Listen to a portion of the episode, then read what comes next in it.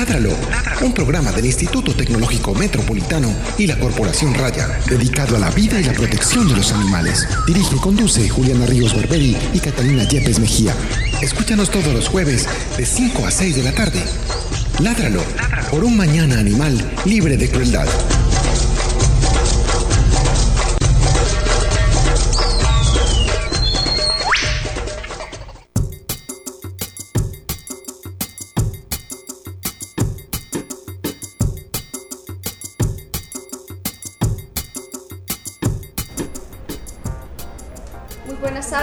Estamos en nuestro programa Ládralo en la emisión 33. Este es un programa de la Corporación Raya con apoyo del Instituto Tecnológico Metropolitano. Mi nombre es Juliana Ríos Barberi, soy estudiante de Ingeniería Biomédica de esta institución y además soy directora de la Corporación Raya. Eh, hola para todos, mi nombre es Catalina Yepes, médica veterinaria de la Corporación Raya y codirectora de este programa y de la corporación.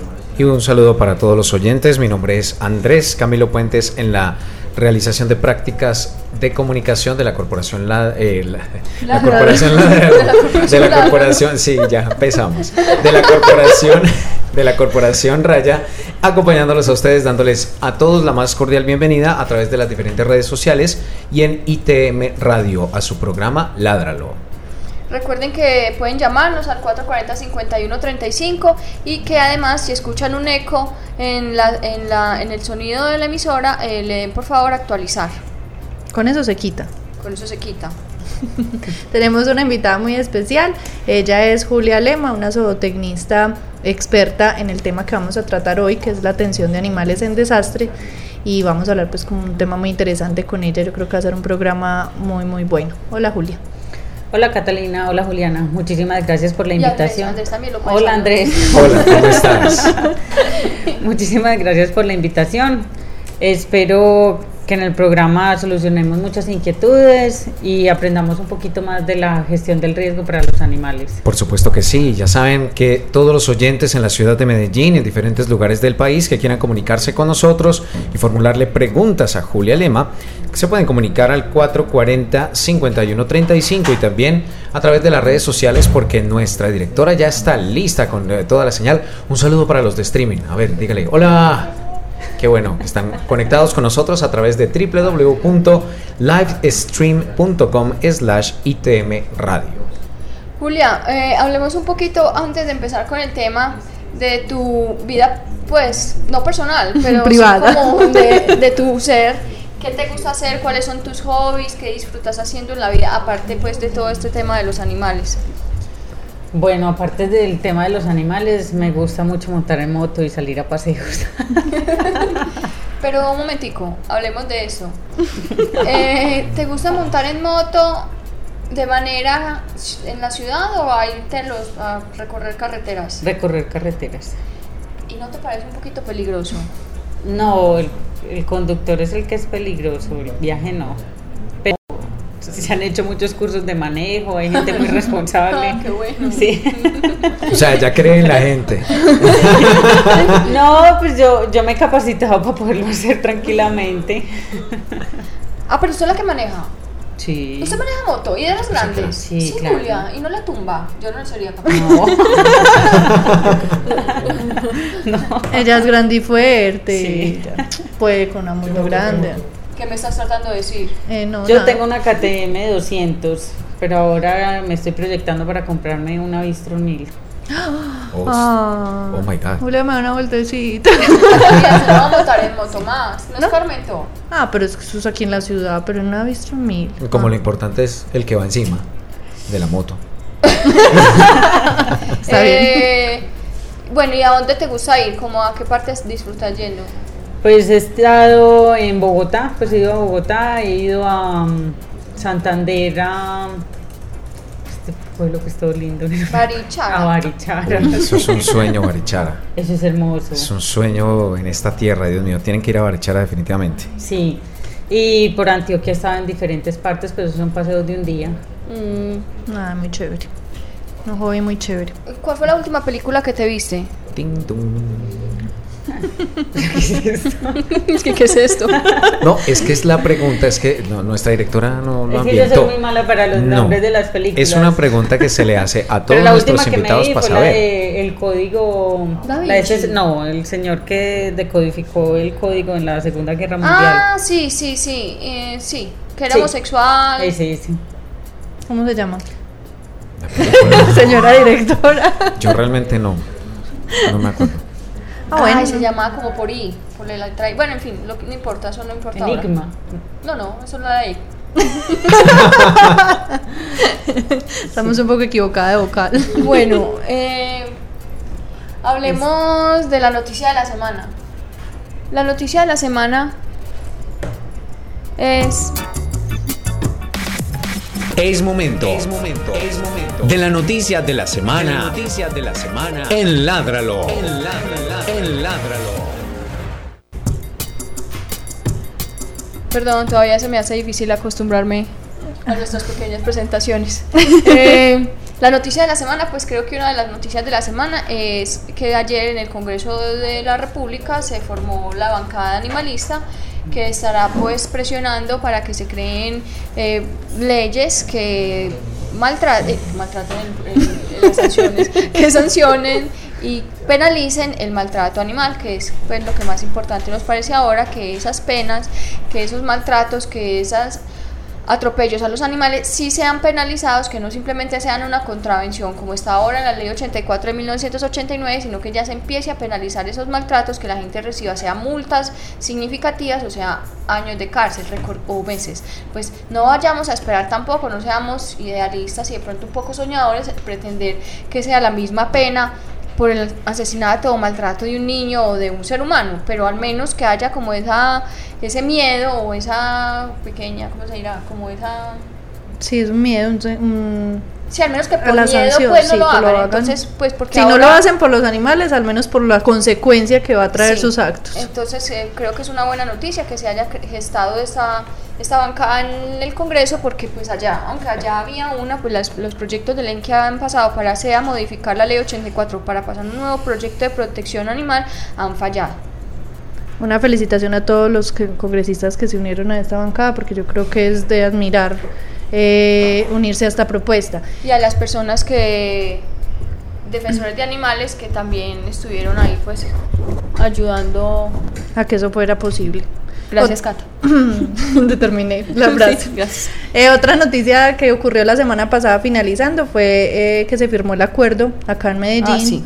también importante para nosotros, donde se permite, digamos, de alguna manera controlar la crianza de animales de compañía, la crianza y venta en los establecimientos de la ciudad. Entonces eh, esperamos que, que se empiece como a a regir lo más pronto posible y que haya sanciones pues como significativas apoyados en lo que hablábamos hace un segundo en el Congreso. Entonces una, una muy buena iniciativa que tiene... Pero Cata, cuenten qué se- de qué se trata más o menos el, el proyecto de acuerdo. El proyecto de acuerdo permite regi- regir o al menos exigir unas mínimas eh, condiciones para aquellas personas que van a criar animales de compañía, perros y gatos. Eh, tienen que tener unos establecimientos mm, pues con unas mínimas condiciones de infraestructura, tienen que tener unos permisos establecidos y lo mismo para la comercialización. Eso lo que lo que pretende es que no todo el que quiera comprar un perro de raza lo ponga a criar y se lucre y tengan las peores condiciones estos animales, sino que tenga que tener un permiso específico para la crianza de los animales dadas ciertas características. Eso es uno como de las principales. Otro que pretende también el, el acuerdo es prohibir eh, el incentivo como de, de entrega de animales para rifas, concursos, en colegios, en actividades donde simplemente a cualquiera que se gane una boleta se le va a entregar un animal de compañía. Eso es lo que está generando, es un respeto por la vida de estos seres y que si estamos promoviendo la adopción desde, un, desde una educación que se está haciendo a través del Centro de Bienestar Animal La Perla, no podemos pretender que ese trabajo que se hace por un lado se dañe por el otro simplemente porque rifaron el animal y cualquiera que ni siquiera tenía idea de que estaba recibiendo se lo ganó. Muy bueno. Me parece un muy buen acuerdo y pues obviamente esperamos que no se quede en el papel, sino que se haga eh, práctico en, en nuestra ciudad. Y también, eh, no es una noticia, pero es una buena nueva, que la Asamblea Departamental está trabajando ahora otra vez en la reglamentación de la Ordenanza 34, la de los albergues regionales, pues a ver si de pronto empiezan a marchar con ese tema que ya la, ordenanza es de hace muchos de hace muchos años y no se ha hecho absolutamente nada para eh, ejecutarla entonces a ver si empieza la reglamentación y ejecución de esa ordenanza. Esperamos que así sea entonces vemos como los diferentes entes están como trabajando en el mismo en, la misma dirección y sobre todo que, que la presión de la sociedad se, se ve evidente como en, en estos intergubernamentales para actuar a favor de los animales. Yo sí lo que quiero mandarles de mensaje a los políticos es que ojalá todas estas eh, iniciativas no sean porque hay un periodo legislativo que se va a cumplir y porque tienen que quieren ser reelegidos o, o en fin, eh, quiero, me parece que si son cosas que se van a lograr hacer porque de verdad van a ser funcionales en el tiempo, porque están estudiadas en el tiempo y porque, y porque de verdad son por, por el bienestar de los animales, sino por llamar la atención para ganar, ganar eh, votos. Por convicción. Eso. Que lo hagan verdaderamente por convicción, pero bueno, finalmente eh, yo creo que para eso estamos todos, para generar una, una presión significativa. Vamos entonces a iniciar con el tema, como decíamos al comienzo, Julia viene a hablarnos eh, de por qué la importancia, yo creo que pues, la necesidad de, que los animales sean incluidos eh, dentro del plan que se debe tener en cada una de las ciudades en los casos de desastre. Entonces traemos esta experta. Julia, ¿qué más? Julia, ¿qué es la gestión del riesgo? Primero que todo como para ambiental. Ilustrarnos. Ok, bueno, eh, la gestión del riesgo es un concepto que, que tiene como tres partes. La primera es el conocimiento del riesgo. Entonces, es que sepamos a qué somos propensos, o sea, a qué desastre natural somos propensos, o si estamos, nuestra casa está construida sobre un terreno eh, que se pueda deslizar. Entonces es conocer cuáles son los riesgos pues a los que sí, a los que podemos ser propensos.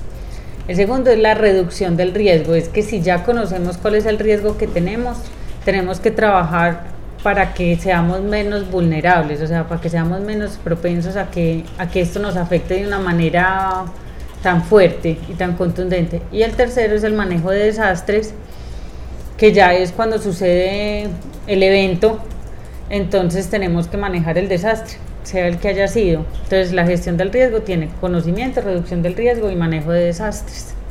Julia, cuéntale a los oyentes, y por supuesto a todos los que estamos en esta mesa de trabajo, ¿por qué debemos tener en cuenta a los animales en la gestión del riesgo? Bueno, mira, los animales, yo para contestarte esta pregunta te la quiero dividir como en tres, en lo que son animales de compañía, animales de producción y lo que es fauna silvestre. Entonces, ¿por qué tenemos que tener en cuenta las mascotas? Resulta que cuando estamos, eh, supongamos en el momento de evacuación, las mascotas no deben, no deben evacuar a los albergues de humanos porque las mascotas son, pues son, los animales son transmisores de enfermedades para el humano. Entonces lo primero que vamos a encontrar es una negatividad de evacuar de las personas dueñas, de los dueños de estos animales. Eso supongamos pasó mucho en el Katrina. O sea, una, una negación a dejar el animal. A dejar el animal e irse. Lo otro que sucede es que muchas veces los socorristas entonces les dicen a las personas, no, tranquilo, déjele agua, déjele comida, que usted en dos o tres días vuelve. Sí, puede pasar que dentro de tres días, dos o tres días usted vuelva, pero eh, si sucede el evento, o sea, si supongamos eh, si, si pasó el huracán o si llegó el tsunami, si pasó la emergencia, tú a los tres días no has podido volver a, tu casa. Entonces las personas vuelven a sus casas para poder rescatar a sus mascotas. Supongamos en el Space tuvimos el ejemplo de este pelado que se metió en la madrugada a rescatar unos gatos que todavía estaban en la Torre 5. O sea, la gente corre riesgos por rescatar a los animales y más si son sus mascotas. Cuando también las mascotas tienen como un efecto terapéutico en las emergencias. Porque si supongamos yo dejé a la mascota y mi mascota se murió, yo no sé qué pasó, si todavía está vivo o está muerto, entonces yo tengo una, una angustia muy grande porque, porque no sé. O porque, y si se murió es porque yo lo maté, porque yo lo dejé, porque... Es una angustia adicional a lo que ya está pasando, está grabando la situación. Exacto. Y también, supongamos, cuando dejamos los, eh, los, las mascotas pues abandonadas, digamos que dejamos perros, se arman jaurías de perros. Eh, y como, como lo dije ahorita, son transmisores de enfermedades para el humano, entonces lo que deciden las alcaldías o, o las gobernaciones es hacer sacrificio de todos estos animales para evitar pues tener otra emergencia simplemente por, por una transmisión de una enfermedad. Entonces es un sacrificio inhumano, es innecesario, todo, pero como no sabemos manejar los animales en desastres, esa es una solución que encuentran muy fácil. Bueno, los animales de producción bueno, como sabemos, muchas personas viven de estos animales, de los subproductos. Los ganaderos viven de la leche, los que tienen aves viven de sus huevos, o sea, de la producción de los subproductos de estos animales. Entonces tenemos pérdidas económicas si, estas personas pierden a sus animales. Y cuando las personas pierden a sus animales de producción, son eternas en los albergues, o sea, pierden como esa motivación de volver a trabajar. Entonces son personas que, que no salen de los albergues y se quedan ahí todo el tiempo. Son como, pues como un largo periodo de recuperación. Bueno, y la fauna silvestre, pues es indiscutible todo el componente ecosistémico que tiene la fauna silvestre, pues polinizadores de plantas, dispersión de semillas, eh, ellos mismos son alimentos de otras especies, y otra cosa, pues que por ley son patrimonio nacional. Yo no sabía que hacían rescate de fauna silvestre. Yo tampoco. pues en teoría debería hacerse. Se, tiene, se debe de hacer, pero la verdad rescatar eh, un animal silvestre es muy difícil. Primero porque tienes que darle un espacio muy grande donde el animal tenga poco contacto con el humano porque no lo puedes humanizar. O sea, no se trata que cuando lo rescates lo humanices porque después te toca volver, pues. exacto, te toca volver a hacer todo el retroceso. Entonces se necesitan espacios muy grandes para poderlos tener bajo contacto del humano y necesitan dietas muy específicas. Entonces en realidad fauna silvestre son complicados de manejar, pero sí se debe hacer. Hablábamos entonces que ese es el porqué de tenerlos en cuenta. Entonces, tocadas como unos temas importantes que de pronto ampliemos un poquito acerca de la salud humana, de seguridad alimentaria, o sea, ¿cómo se afecta eso si tengo o no tengo en cuenta los animales en el momento de un desastre? Sí, mira, eh, el tema de la salud humana, pues como lo mencioné ahorita, eh, que lo hablé más en mascotas, pero independiente también sucede en los animales de producción. Los animales son grandes transmisores de enfermedades hacia el humano. Entonces, si nosotros no tenemos en cuenta los animales en nuestra parte de gestión del riesgo, podemos tener un riesgo más alto de poder de que el humano adquiera este pues de transferencia de transmisión de estas enfermedades. El 60% de las enfermedades que sufre el humano son zoonosis, o sea, son zoonóticas, nos las transmiten los animales a nosotros. Entonces, si nosotros no los tenemos en cuenta, tampoco estamos teniendo en cuenta esto que es algo real, o sea, un conocimiento y un riesgo que tenemos alto. Entonces podemos tener, pues como el tercer, la, la tercera parte de, de la gestión del riesgo, que es el desenlace de una epidemia o algo así por, por una enfermedad. La seguridad alimentaria, pues la verdad los, los hogares más pobres y hasta nosotros que vamos al mercado, pues nos alimentamos mucho de subproductos de animales eh, a excepción de los veganos, que no lo hacen. Eh, entonces, pues, entonces, si nosotros tenemos en cuenta los animales, entonces vamos a tener, pues, alimentos eh, en nuestros mercados, en nuestras casas, lo otro es que los animales ayudan para cultivar la tierra. O sea, son muy importantes en este enlace y, y ahorita lo vemos de pronto más adelante Generalmente los manuales de manejo de desastres siempre trabajan el tema de seguridad alimentaria con animales, o sea, lo, manejan junto. La parte de sostenibilidad también es muy importante en la sostenibilidad ambiental porque los sistemas de producción animal son altamente contaminantes. O sea, sí, son muy contaminantes. Las el perdón de la zootecnista. no, es verdad.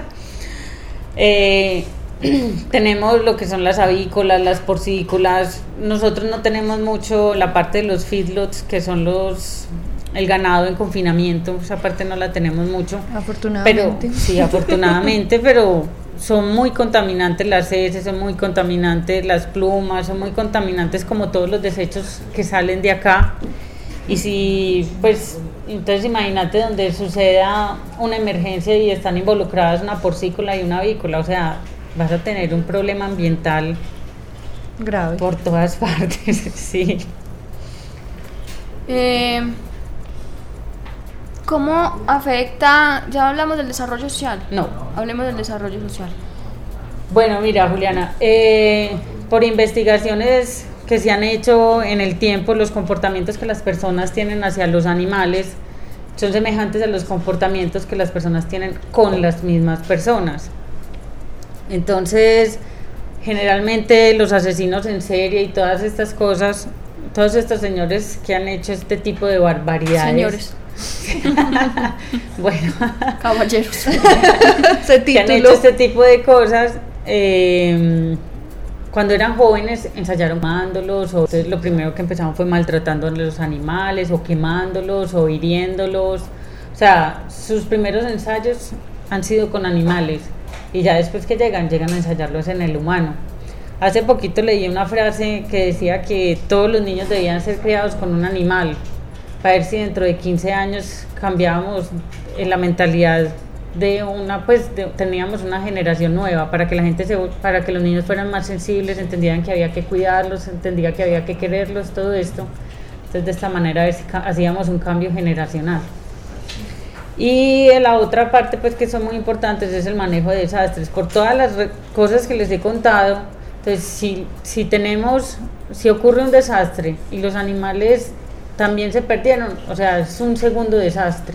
O sea, podemos tener una complicación mucho más grande. Vamos entonces con nuestra primera pausa aquí en su programa Ládralo, con esta primera canción con la que vamos a continuar eh, en nuestro programa. Sin embargo, les recordamos a todos que continúen conectados con las redes sociales y con el programa Ládralo.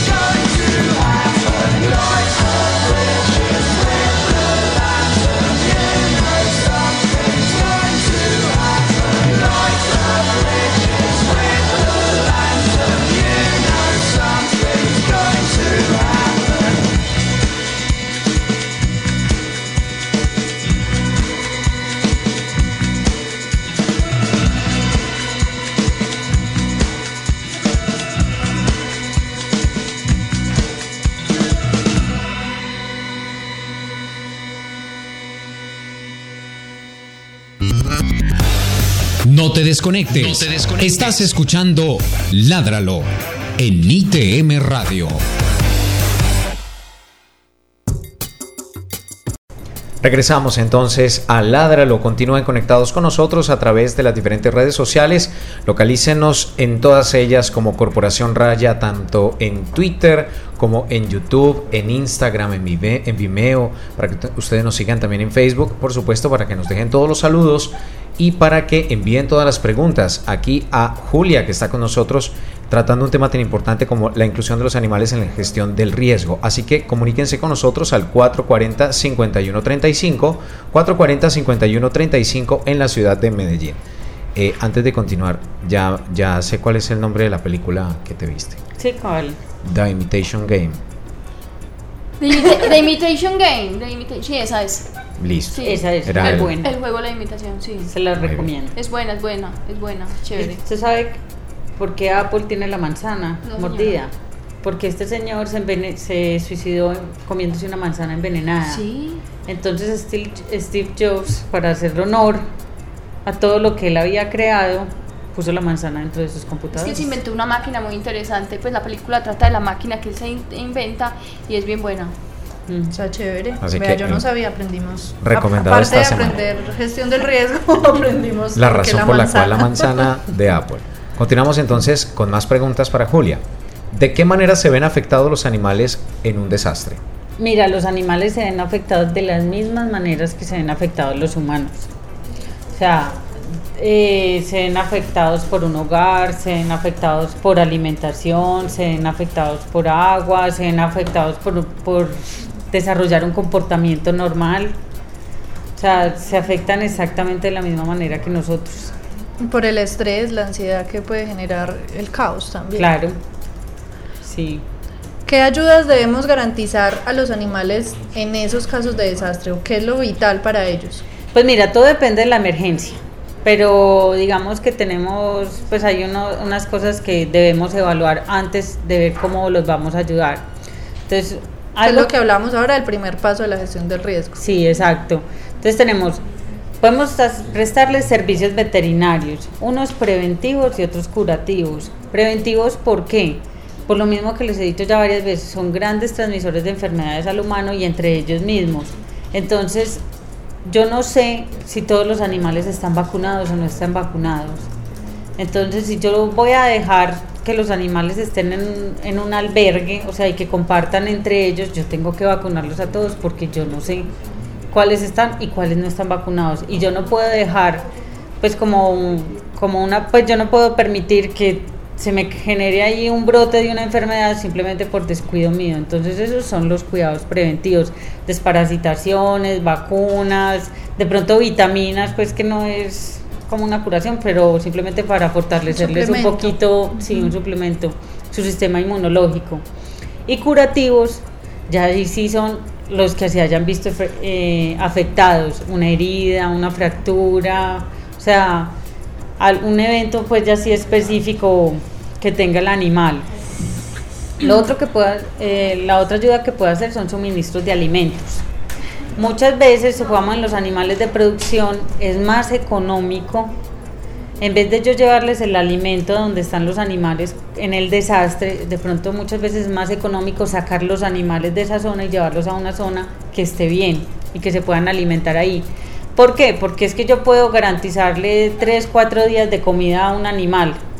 Pues 3, 4 días ya están igualitos, están en el mismo problema, o sea, no lo puedo hacer. Entonces muchas veces es mejor Trasladarlos. trasladarlos, exacto. Eh, el suministro de agua, los animales también necesitan agua potable, así ellos tomen enjagüeyes, o sea, de pronto tengan un poquito más de resistencia a ciertos organi- microorganismos o a ciertas cosas que nosotros, pero ellos también necesitan agua potable. Y una de las cosas que, que, pues, que hay que tener en cuenta es que si podamos, pues el ejemplo de una vaca que está lactando, que tiene un ternerito y que está dando leche, yo le tengo que garantizar diariamente a esta vaca más o menos 150 litros de agua.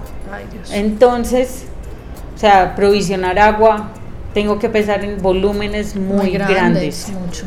Pues no es la coquita de agua del gato. Exacto, exacto.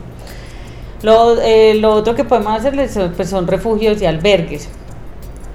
Eh, este es un tema complicado porque hay personas que quieren mucho a sus mascotas y dan la vida por ellas, como supongamos en el campo encontramos que los perros son los guardianes y no existe como ese lazo tan afectivo. Entonces muchas veces tú haces albergues y lo que haces es que te quedas con estos animales porque los dueños de estos animales no regresan por ellos.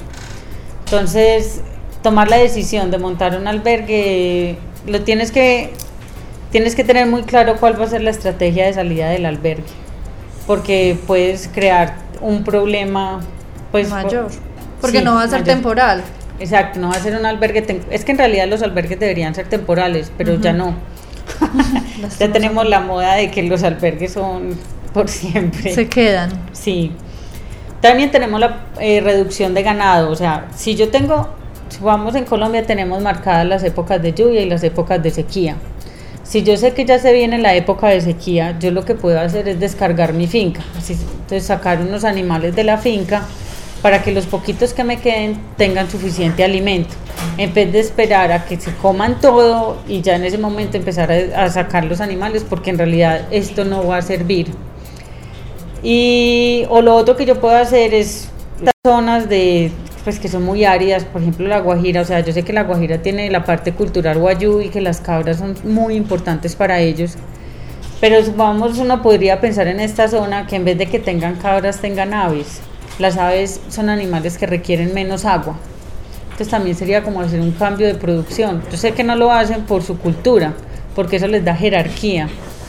Pero eso es- exacto. Ya no son, pasaron de ser animales a ser mercancía. Exacto. Pero se podría hacer eso, simplemente en tener animales que tengan menos demanda pues de agua en esas zonas que son tan áridas. También existe otra otra característica que es que se, se hace en los desastres que es la repoblación de animales. ¿Qué es la cuando las personas pierden sus animales, entonces nosotros llegamos y les damos un animal o les dan pues se les Para da un- hablar con el tema de producción, pues. Exacto, no sí. que le vamos a reemplazar al gatito. No, no, no, no, el gatico no lo vamos a reemplazar. Pero supongamos la persona perdió 10 vacas. Entonces yo llego y les doy una vaca parida y preñada. O sea que dentro de poco ya va a tener tres animales. O les doy aves para que tengan los huevos, para que... pues, Para un sustento. para que tengan un sustento no sol- pues, alimenticio y económico.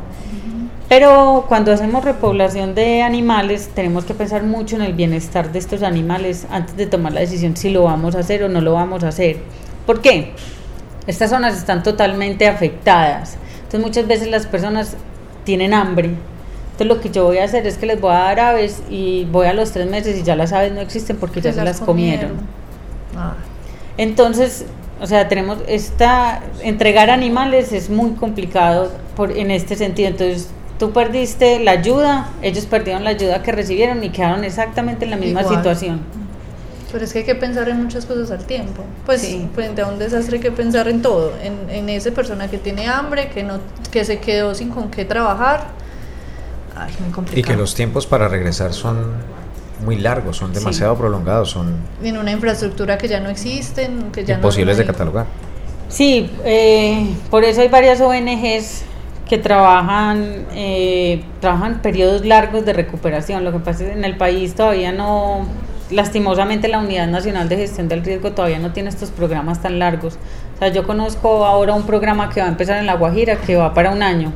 Y entonces sí, ahí sí van a trabajar un poquito con los animales, un poquito con la producción de, pues, de, de cultivos de pan coger. Pero Pero a raíz de lo que pasó. Sí. Pues siempre es a raíz de que algo ya que algo- se hizo mal. Entonces tratan de, de bregar a acomodar alguna cosita. Exacto. Pero las ONGs trabajan a largo plazo.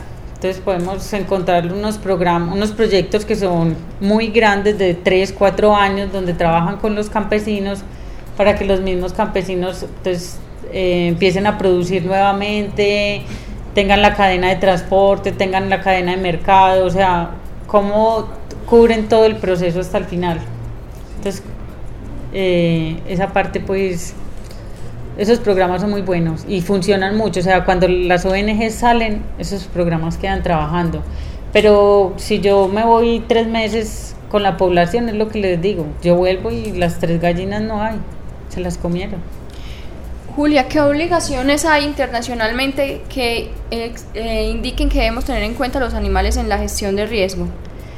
Mira, existen pues varias eh, normas internacionales. Entonces tenemos la Carta Humanitaria, que son los derechos y obligaciones jurídicas para la asistencia a las personas que han estado presentes en un desastre o en un conflicto armado. Entonces esta carta dice pues cómo debemos ayudarlos y qué debemos hacer. Después de la carta, cuando salió esta carta humanitaria, escribieron el manual Esfera. El manual Esfera eh, nos dice cuánta comida les debemos dar. Eh, pues, pues, el manual esfera es 100% de personas. Entonces, vamos y vamos a ver un mercado, qué porcentaje de proteína debe tener el mercado, qué porcentaje de, proteína, de grasa, de, micronutrientes, de todas estas cosas. O sea, el manual esfera dice paso a paso qué se debe hacer, cómo se debe hacer el albergue, la persona necesita cuántos metros cuadrados, cuántos servicios, pues supongamos servicios sanitarios se requieren por número de personas, o sea, el manual esfera es totalmente completo. Muy específico. Muy específico de cómo ayudar a las personas. Y es igual a nivel pues, mundial. Sí, es a nivel mundial. Y este manual esfera tiene un capítulo completo de los medios de vida y seguridad alimentaria. Como les conté ahorita, los animales y la seguridad alimentaria la trabajan siempre en conjunto.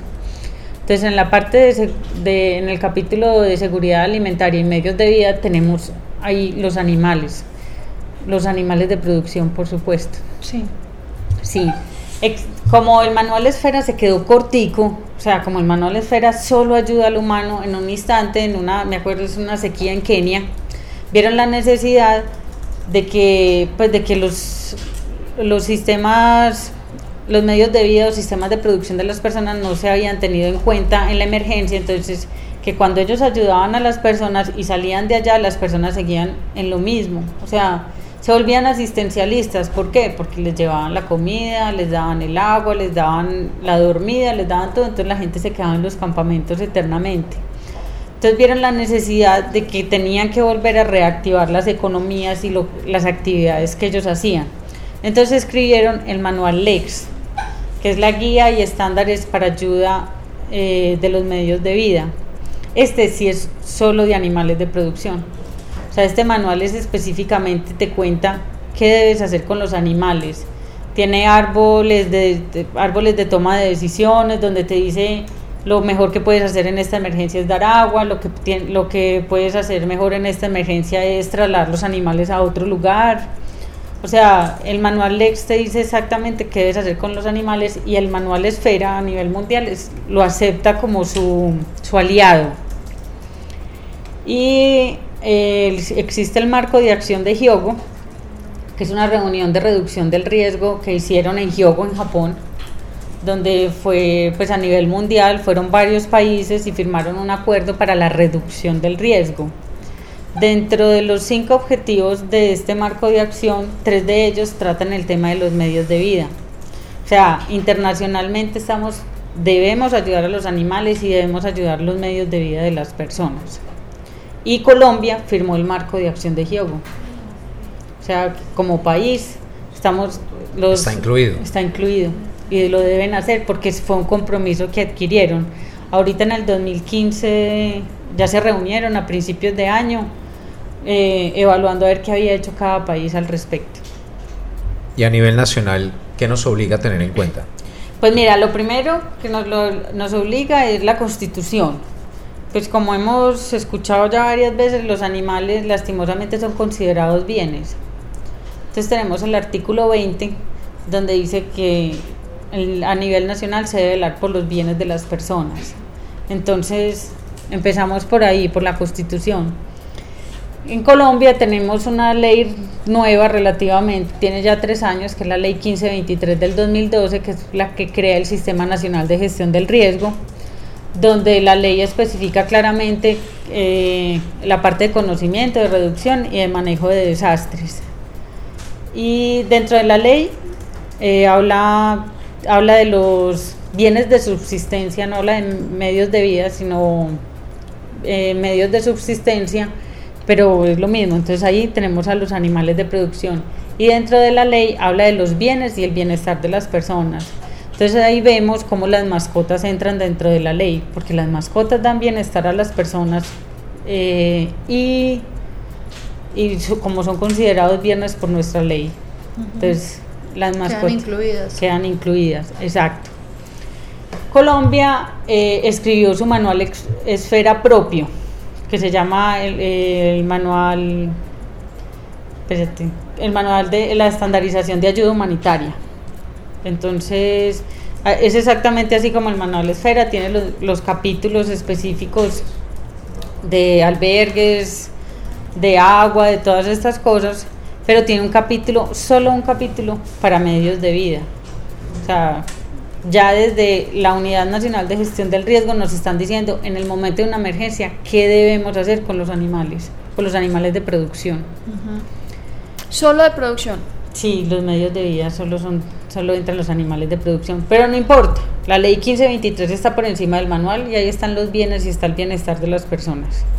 O sea que también deben ellos tienen que estar ahí amarrados.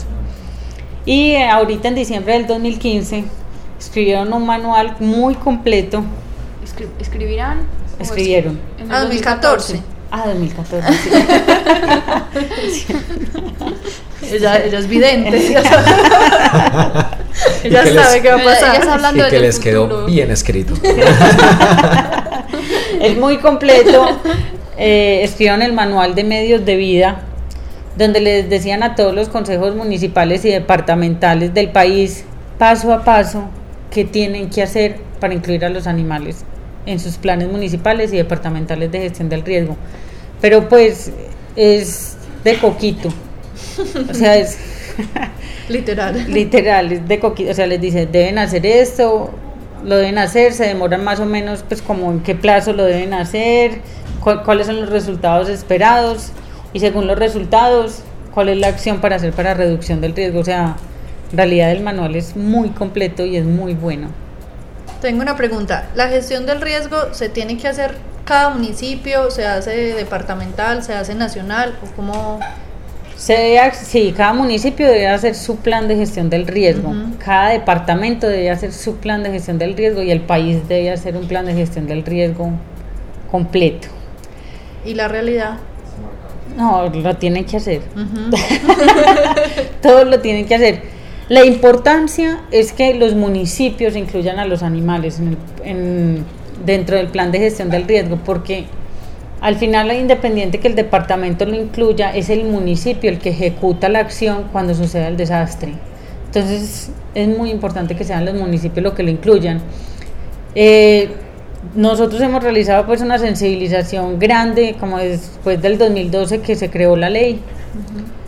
Y supongamos el, eh, el área metropolitana ha sido muy sensible y han asistido muy juiciosos, inclusive los directores de los consejos municipales de gestión del riesgo han asistido a las charlas. Itagüí fue el primer municipio del país que incluyó a los animales. ¿En serio? Sí. Voy a escribir eso. No sé quién lo creyera. Sí, Itagüí fue el primero, inclusive no solamente cre- lo incluyeron, sino que ahí mismo crearon un grupo de rescate animal. Él, bien. implemen- él, eh, creó el programa de... O sea, incluyó los Incluyó animales los animales dentro del y plan creó de que, para que se ejecutara, que es lo más importante, pues porque en el papel puede decir mucho, pero, Exacto. pero en la realidad es otra cosa. Eh, también en febrero del 2013, la Unidad Nacional de Gestión del Riesgo sacó un comunicado a nivel nacional invitando a todos los consejos municipales y departamentales a que incluyeran a los animales dentro del plan de gestión del riesgo. Eh, Antioquia, yo creo que es el departamento que ha sido más sensible, también porque se acompañaron las caravanas y olimpiadas de gestión del riesgo, donde se tenía una charla de 20 minutos, o sea, se visitaban, se visitaron co- 16 municipios y con los 16 municipios cubríamos los 125 municipios que tiene Antioquia. Ahí teníamos una charla de 20 minutos con los consejos municipales de gestión del riesgo, donde les contábamos la importancia de que incluyeran los animales dentro de los planes municipales de gestión del riesgo. Entonces, yo creo que esa es una de las razones por qué Antioquia ha sido tan sensible. También, supongamos, en el 2013 contamos que Cali, Bogotá y Medellín incluyeron a los animales dentro del simulacro nacional de evacuación. Entonces, pues la verdad que son las tres ciudades principales pues que tiene Colombia. Sí. Entonces, la sensibilización se ha hecho, hay gente hay gente que ha sido pues que le como le gusta el tema y le apasiona, son sensibles al tema, entonces se ha logrado pues con estas personas se ha logrado un mejor ¿cómo será? Una mejor, disposición. una mejor disposición.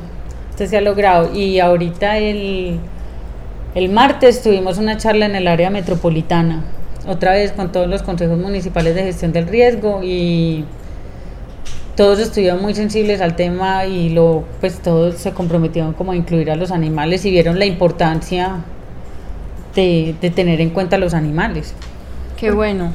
Yo creo que es, y es también uno capacitarse, pues porque creo que cada municipio tiene que tratar de, de que los demás les, le, ayuden en ese proceso, porque si muchas veces no son capaces como de, de, actuar de manera individual para las personas, tienen que apoyarse también para el tema de los animales, que tampoco creo que sea fácil.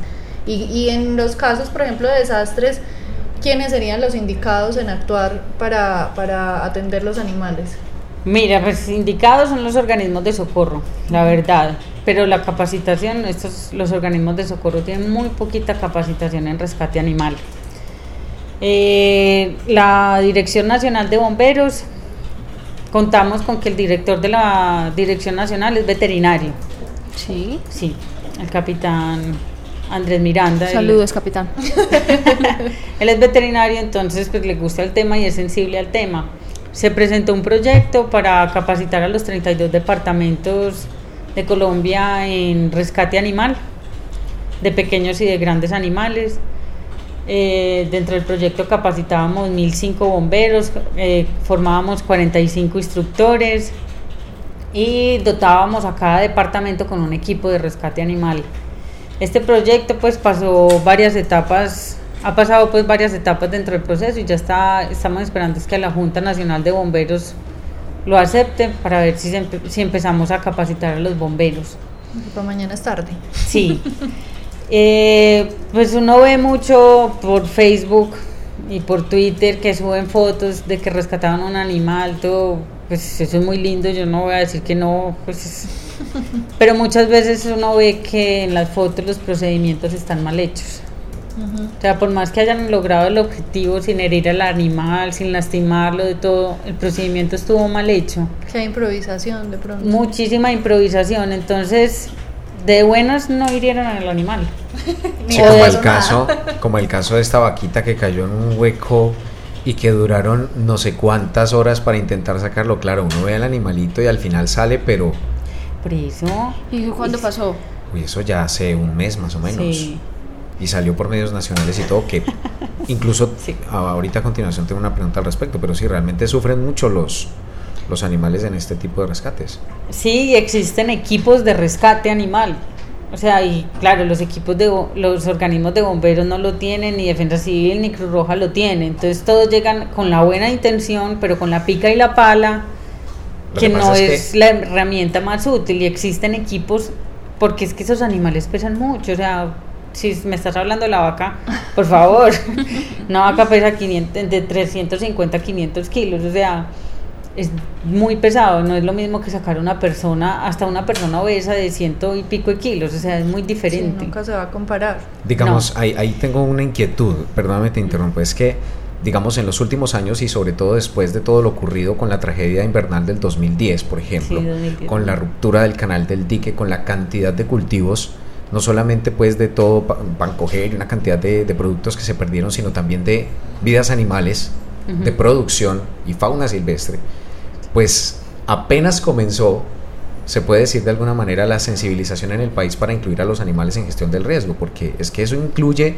si usted nos dice, hay que incluir equipos de rescate capacitados, eso incluye presupuesto nacional. Pero es que claro, yo, yo creo que ahí fue que que el país se pellizcó, o sea, la parte gubernamental, o sea, porque ya existían varias ONGs que trabajaban por eso y en ese sentido, o sea, que no, nunca uno puede desconocer ese trabajo. Pero de ahí la parte gubernamental sí se pellizcó. ¿Pero por qué se pellizcó? Porque la ganadería hace parte del 6.2% del Producto Interno Bruto del país. Entonces, ¿qué pasó? El país se vio totalmente afectado económicamente por la pérdida de todos estos animales, porque la sabana de Bogotá es una zona 100% lechera. Pero si no se hubieran tocado el bolsillo. Sí, por, por el amor a los animales no iba a ser. Lastimosamente, no y como, como se les tocó el bolsillo, pero digo, actualmente existe un porcentaje del presupuesto nacional destinado a la capacitación o a la creación de estos organismos de rescate para animales? No, lastimosamente no. O sea, esto, el proyecto pues que se presentó a la Dirección Nacional de, de Bomberos es un proyecto que, que, no es ni gubernamental ni nada, son, somos pues una entidad de educación que pues yo le dije, montemos esto y se montó, pues. y aprovechamos, pues también, porque también es que para los animales tenemos que buscar las personas sensibles. Claro, que no lo hagan por obligación. Exacto, que yo sé que el capitán Andrés Miranda es 100% sensible, pues es veterinario. Entonces, uno sabe que a esta persona le vas a llegar más fácil a que de pronto yo llego a Cruz Roja y Cruz Roja me va a decir, no, mira, nosotros trabajamos por las personas, por la salud, por esto. O sea, ¿cierto? Pero independientes, pues los tres organismos que, de socorro que son reconocidos a nivel nacional, que son Cruz Roja, Defensa Civil y Bomberos, son los que deben realizar estos rescates. Pero los veterinarios también y zootecnistas también deberían tener una gran sensibilización al tema de gestión del riesgo con animales porque los veterinarios y zootecnistas pueden reducir mucho el riesgo para que los animales no se vean afectados. Entonces es importante involucrar a esa parte académica. Claro. Y pueden participar en el momento, pues en esa acción preventiva, en esa acción curativa. Yo pienso que, tendremos que ser tendríamos que estar capacitados también para actuar en el momento del desastre. Claro que sí. Hablemos, Julia, un poquito eh, sobre el kit o los, o los elementos básicos que como propietarios de animales de compañía deberíamos de tener para un caso de un desastre. Mira, lo, primordial que debes tener con tu mascota, independiente que no haga parte del kit, es tenerlo identificado. Eso es primordial porque si tú no lograste evacuar con tu mascota o salir con tu mascota, necesitas... ¿Qué es lo más seguro que va a pasar? ¿Qué es lo más seguro que va a pasar? Tú necesitas que tu mascota esté... O sea, que la persona que se la encuentre identifique de quién es. O sea, sea por el collar con el nombre y el teléfono, por el chip que ponen acá en el municipio de Medellín, que es es buenísimo, pues que se no, no corre el riesgo de que se enrede en alguna parte y se pierda. Entonces, esto es vital. Lo otro, pues como les dije, los animales se afectan de la misma manera que nosotros, entonces necesitamos tenerles comida mínimo para tres días. Esta comida no debe ser perecedera, o sea, si pongamos tenemos un gato, pues evitemos la comida blandita, que esa se daña más rápido. se vinagra. Sí, entonces tener comida para tres días, también tenemos que tener presentes que si no ha pasado nada de esta comida la tenemos que cambiar, o sea, porque es que las comidas se vencen, o sea, a mí de que... es que la dije yo desde hace 20 años, le tengo la del perro ahí. sí, no, no. La reserva guardada en la alacena y ya se... Se quedó esperando el 2012. esperando el 2012. Sí. ¿A alguien le tocó cuando iba a cambiar de 1999 al 2000? El, que todo, el, el, Y2K, que todo el mundo alocó, Ay, Y2K. es que hace una semana yo dije Winds of Rescue y ella, oh my god.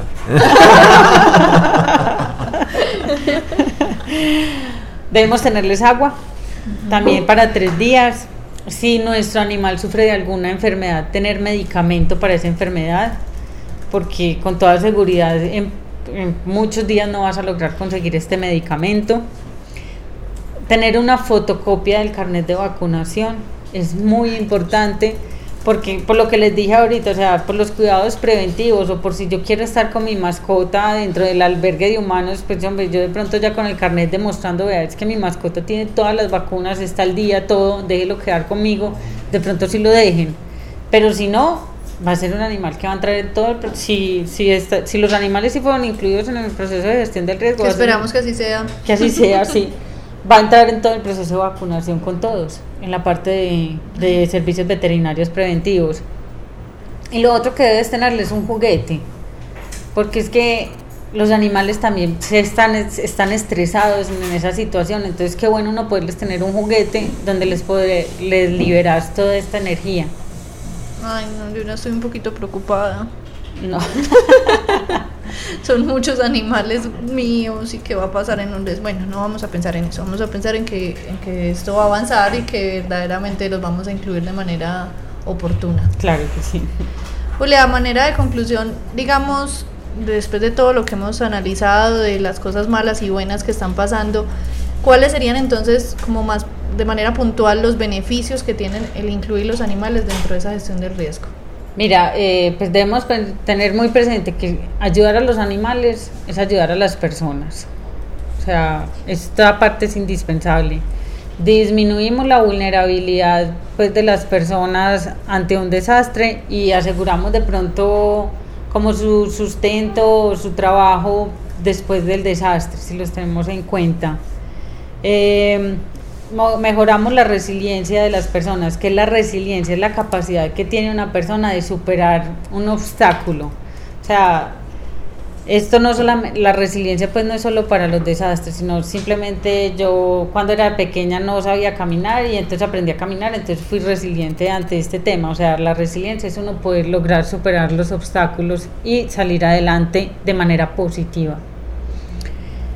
Y como vimos ahorita, entonces si tenemos en cuenta los animales, también contribuimos a manera, a manera benéfica por la parte de cambio climático, eh, seguridad alimentaria, ecosistemas. Sí, desarrollo social, la salud humana, o sea, tener en cuenta los animales es vital en la gestión del riesgo.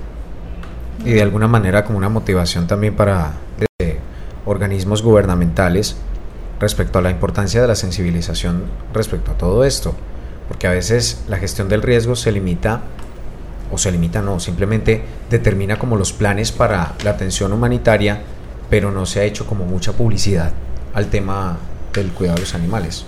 Personalmente se lo digo, no tenía ni idea de que era un elemento absolutamente necesario, precisamente porque a veces uno se queda como con esa información masiva y no va uno al trasfondo de la noticia. Eso es verdad. Lastimosamente, pues como lo comenté, es una ley relativamente nueva, tiene tres años. Nosotros veníamos de un decreto desde el 89 también. No, es que imagínate, pobres animales. Todo en el 89, al menos Virgilio Barco hizo algo pues ahí.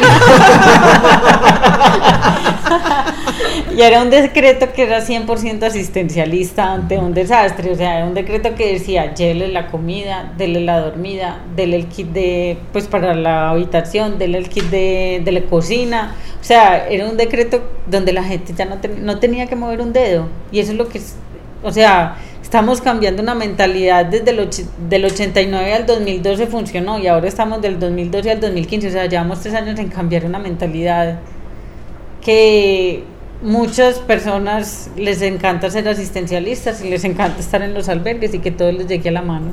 Ay, qué golazo, qué golpazo. Por allá más de uno. ¿Pero golpazo o golazo? Golpazo. No, golazo no. Golazo, golazo el que nos metieron con tanto asistencialismo en este país.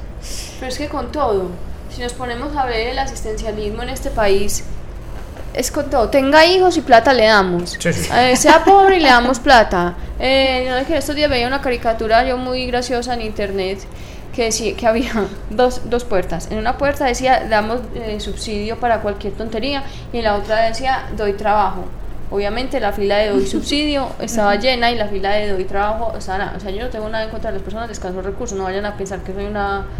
Pero pienso que uno antes de esperar recibir cosas gratuitamente debería, si tiene una forma de garantizar que ese sustento esté, sea frecuente, pues preferiría yo, ¿cierto?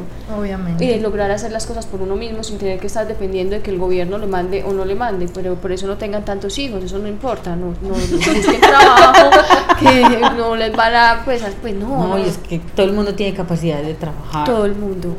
Que no en las mismas cosas, que no haciendo lo mismo, no importa Pero, cada todos uno podemos tiene su trabajar. Es que dentro del índice de desempleo en Colombia deberían incluir como una subdivisión entre los que No queriendo quieren. trabajar no pueden y los que teniendo opciones no quieren. No Sí. muy no me enredé. Oh. Uy, qué monstruo. Julia, muchas gracias. Yo creo que hemos aprendido mucho. Estos programas están muy buenos. Sí, es que es un impacto social buenísimo, sí. Muchísimas gracias por aceptar la invitación. No, a ustedes por invitarme. Yo creo que mucha gente, eh, igual a- que Andrés, no sabía que se incluían los animales en la gestión del riesgo y es bacano que se empiecen a enterar que sí, que hay un pro- que hay protocolos de atención de animales en desastre y que se están implementando cosas buenas. Sí, Y que hay que chuzar para que eso salga adelante. Sí, porque es que la comunidad es la que termina demandando este tipo de necesidades. Por ejemplo, ahora con la sequía de la Guajira, eh, ellos demandaron alimento para sus animales. O sea, la comunidad solicitó ayuda para sus animales. Ojalá le hayan dado algo a los perros y los gatos porque No solamente las, los cabritos, pero no son importantes también, ¿no? Nos queremos Sí, que sí. no queremos los cabritos. los cabritos eran preciosos. Ay, hermosos. Sí, pero ahí hubo un desconocimiento grande por parte de la entrega de la comida de los animales, lastimosamente. Pero bueno, Es que aquí en este país ya la demandaron. Todo lo convierten en negocio. No, no, no, no fue negocio, sino que no supieron almacenarla en, la, en el calor de la Por eso, Guajira. negligencia, negligencia más, más que todo. Como, Sí. sí. En fin. Muchas gracias, Julia. No, a ustedes. No se tiene que ir todavía, tranquila. Vamos a escuchar oh, una de las eh, entrevistas, uno de los saludos que nos mandaron desde la Animal Care Expo donde estuvimos en Nueva Orleans. Hi, this is Hannah from Alley Cat Allies, and I'm giving a shout out to Raja for all of the wonderful work that they do. Thank you. Thank you. Thank you. Hay que traducir. Síganse burlando de mí. No. Eh, no, ella es Hannah, es de una entidad que se llama Ali Cats. Esa entidad se encarga de eh, manejar colonias de felinos ferales y lo que hacen es el método de atrapar, esterilizar y soltar, que es el que nosotros tanto hemos defendido. Eh, porque pues matemáticamente como nosotros siempre hemos hablado tiene una muy buen muy buen impacto en la población haciendo que no aumente eh, sino que se mantenga pues en un estado mm, de equilibrio. Y ellos hacen ese trabajo ya con las colonias ferales. Ella nos mandaba un saludo a Rasha eh, diciendo que hacíamos un muy buen trabajo aquí Y se emocionó mucho porque la invitamos a ser parte de, nuestras jornadas. sí se, Ojalá- se emocionó mucho todas las travesías porque le contamos todo lo que teníamos que hacer para llegar a nuestros destinos las travesías el barco eh, El bote. el bote la acción etcétera y ella se emocionó y piensa que hacemos un buen trabajo y le gustaría venir a apoyarnos ojalá lo haga Sí, porque es muy buen elemento. Es una entidad que tiene mucho para enseñar. Un Eh, saludo vamos, para Hannah, sí. vamos con la agenda de la semana. Eventos, campañas, jornadas de vacunación, esterilizaciones, encuentros, conferencias. Todo en la agenda de la semana en Ládralo. Juliana Ríos Barberi es Corporación Raya. Bueno, eh, la primera eh, eh, even- evento que tenemos es la exposición Medellín, una ciudad para la biodiversidad, en la sala temporal Museo del Agua EPM, eh, desde eh, abierta al público hasta el 23 de mayo del, 2000 del, do- del 2015, eh, de martes a viernes de 8 y 30 de la mañana a las 4 de la tarde y los sábados, domingos y festivos de 10 y 30 de la mañana a 5 de la tarde. Estuvimos hablando hoy con una persona súper interesante sobre todo el tema de, de- de fauna silvestre que hay en nuestras laderas y en nuestro valle de Aburrá y estamos completamente mm, enriquecidos de biodiversidad, pero desafortunadamente ni la conocemos, ni la cuidamos, ni nos no importa. respetamos ni nada.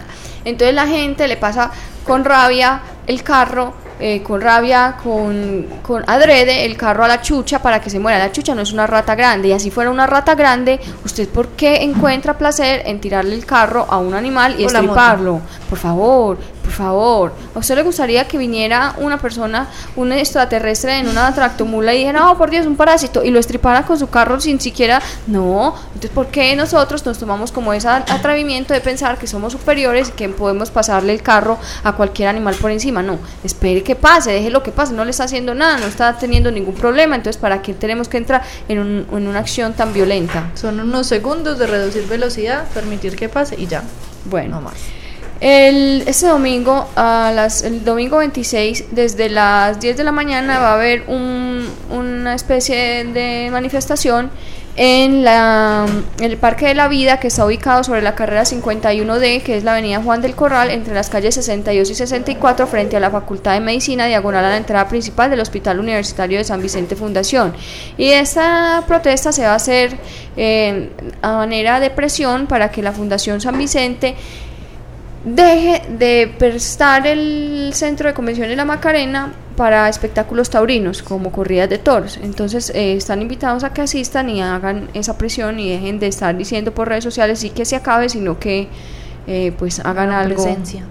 Eh, bueno, y el mañana 24 de abril habrá una jornada de implantación de microchip en el contiguo al gimnasio barrial ubicado en el tramo 1 de la quebrada Santa Elena en la calle 51 con carrera 32 y el martes, el próximo martes en el Parque Banderas Tricentenario en la calle 96A con carrera 63C. Estas jornadas de implantación de microchip no tienen ningún costo. El requisito debe ser llevar la copia de la cédula por ambos lados, la copia de la cuenta de los servicios del municipio de Medellín, porque solamente es del municipio de Medellín. Eh, y pues obviamente llevar el perro o el gato y llegar temprano. Solo se reparten 50 fichos por jornada, no se reparten más. Si llego tarde no le tocó. Eh, esta jornada, este microchip no es un dispositivo de rastreo ni un GPS, así que no crean que si se les perdió el animal se meten a una página de internet y les va a decir, mire, el perro va corriendo por tal parte. No, no va a pasar. Es simplemente un sistema de registro que permite que si alguien encuentra a su perro, ingrese los datos y se dé cuenta, ah, este perro es de tal persona, de tal persona, bueno, voy a llamar. Y de esa manera puedan ayudar a reencontrarse con su animal perdido. No, es en serio, Julia, es que eh, piensan que, ay, en Waze, ¿ves? Está apareciendo ahí, está. No, no. Ay, parpadea, parpadea. está vivo, está vivo no, ya no parpadea. no, no. Y que es un mecanismo, como hablaba Julia ahora, de identificación muy importante para los casos que ya hablamos de desastres. Ah, sí. Eh, otro, por otro lado, el domingo 17 de mayo vamos a hacer una jornada de esterilización a bajo costo en Medellín, eh, vale 60 mil pesos por animal. Eh, también tenemos otra opción que es hacer esterilización más profilaxis a 100 mil pesos. Estos son valores bastante económicos que pueden aprovechar. llevamos varios años ya pues haciendo esto, tenemos experiencia en las jornadas de esterilización y con estas jornadas también nos ayudamos para recoger fondos para lograr realizar nuestra jornada en el mes de julio en Docordó Chocó. Una invitación para que patrocinen. Corporación Raya tiene la invitación para ustedes apoyar la jornada de esterilización en Docordó. Corporación Raya se va para el Chocó. Todo nuestro equipo de la Corporación Raya se prepara para la vigésima jornada de esterilización en el municipio de Docordó y tú puedes ser parte de ella. Colabora donando 50 mil pesos a la cuenta de ahorros Bancolombia 238-974-972-21 a nombre de Corporación Raya y ayúdanos a salvar vidas. Por cada patrocinio, un perro o un gato de la región podrá recibir ayuda médica integral y tú recibirás un certificado virtual con tu nombre y la foto del animal beneficiado. Vigésima jornada de esterilización Docordó Julio 2015. Apoya nuestra labor. Por un mañana animal libre de crueldad. Somos Corporación Raya. Cat Recomendaciones, consejos y soluciones veterinarias. Ládralo. Cat Catalina Yepes Mejía es Corporación Raya. El catip de esta semana es acerca de cómo introducir un nuevo gato en una casa donde viven más gatos. Es muy bueno, Cata, pues te felicito. Muchas gracias. No, mentira, sino que es que esa es una pregunta recurrente, yo creo, con las personas que tienen gatos. Y esa es una pregunta que me llega mucho a mí en la corporación sobre, ah, mira, es que quiero adoptar otro gato, pero me da miedo con la gata que ya tenemos, entonces por eso te felicito, no vas a creer que es gratis. No, yo sé que sí, que es una pregunta recurrente que a veces las, las personas lo toman de manera muy olímpica, entonces simplemente llegaron con el gato nuevo y lo soltaron. Y lo soltaron. Y las cosas no son tan olímpicas.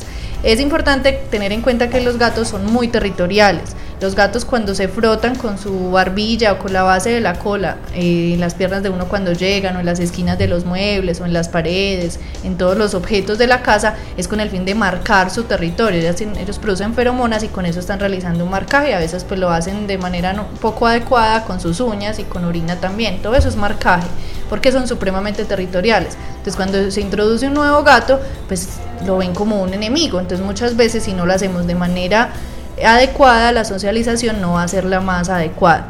Entonces, la recomendación siempre va a ser llegar con el nuevo gato en un guacal o en un bolso de transporte.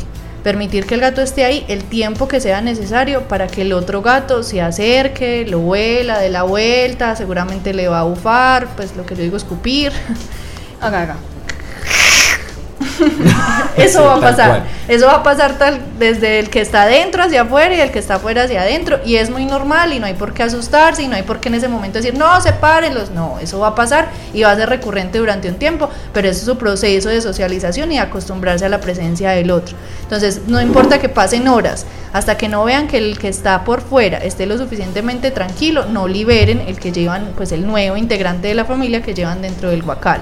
Si es necesario, hagan el intercambio, introduzcan el, el, el, antiguo dentro del guacal y liberen el otro para que el otro conozca un territorio. Siempre cerciórense de que las ventanas y las puertas estén cerradas, porque si están llegando a un nuevo territorio, ellos van a tratar de salir por donde entraron y de devolverse para el lugar donde estaban. Son supremamente territoriales y les cuesta acostumbrarse a un nuevo lugar. Entonces cerciórense de que todo esté muy cerrado para hacer este proceso de socialización y que no vayan a tener pues un accidente que se tire por alguna ventana o se salga por alguna parte. A propósito del, pro, del cat tip de la semana de pasada. La semana pasada de las mallas.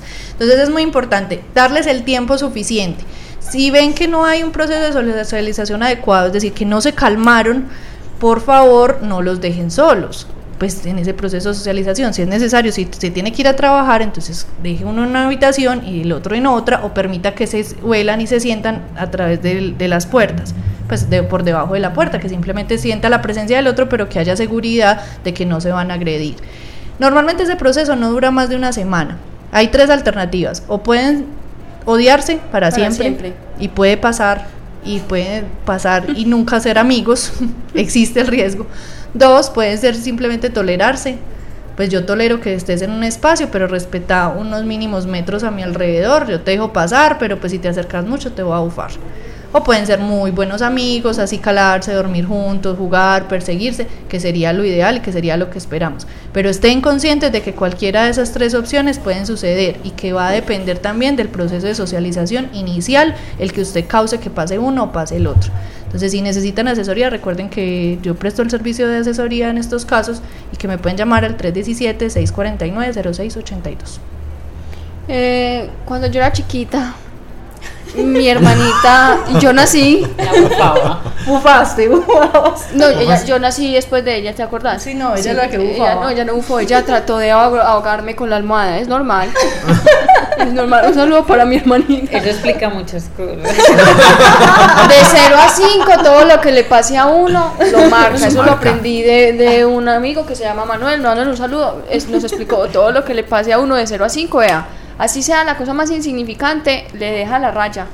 Pero hoy como el, el tema de, del cat tip, eh, hoy día son muy buenas amigas como hermanas o nos toleramos, nos toleramos, nos toleramos. Llega a pasar de esta rayita y como es unos tres. Así. Viene un arañazo que pega. No, pero qué pena con ustedes, ah. pero ella trató de matarme dos veces. Ah. Entonces yo no sé si ustedes creen que yo voy a ir a cicalarla. pero ella trató de matarme dos veces. Contigo ah. se hace otra película de actividad paranormal, usted llegando con la almohadita. Te voy a descicalar. Ah, no, quieta. Ay, sí, mi hermanita, un saludo para ella.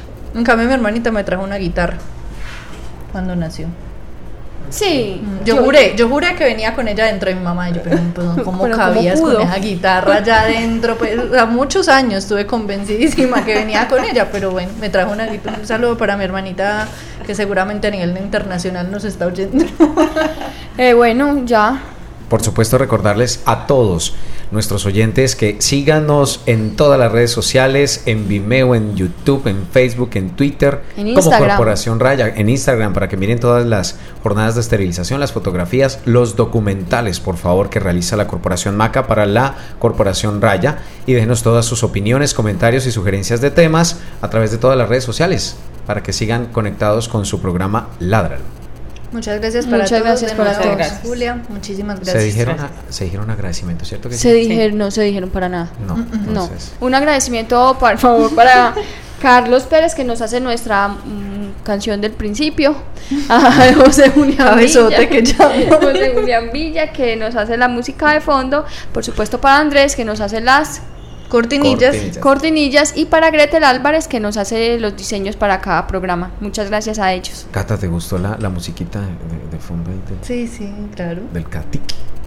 A mí me gusta mucho que ya mi consejo no tiene mi nombre y yo ya no quedo como la poco profesional de este grupo, Ah, ah. sino que yo hablo otra cosa. Yo, hablo otra cosa. No, lo que pasa es que tú llegas y de una, ta, ahí fue el consejo. Pero es que yo no voy a decir nada. Yo sí tengo uno, pero es que me da como impresión que la gente lo tome mal. No, Ah. para nada. Ninguno. Es una bobada igual, es una bobada. Como para romper un poquito el hielo, un saludo para todos los oyentes del Colegio Padre Mañanet de Medellín que están conectados con nosotros. Un saludo para ellos. Sí. Ahora sigue, buah, no es un consejo, es una tontería. Es una tontería. Pero implica higiene y aseo. Bien. Como la mayoría de los cosas. Es que la higiene y el aseo son muy importantes para mí. Entonces, eh, este consejo es bajo mi, mi responsabilidad, yo respondo por él y nadie más. Es una bobada, no vayan a pensar cosas de una cosa desfachatada, no. Cuando uno se peina, se peina el pelo, el pelo se enrosca en el cepillo de peinar, el pelo se enrosca y se va enroscando. Hay personas que nunca le quitan el pelo, eso nunca se lo quiten, entonces el, el pelo empieza ahí a hacer nido.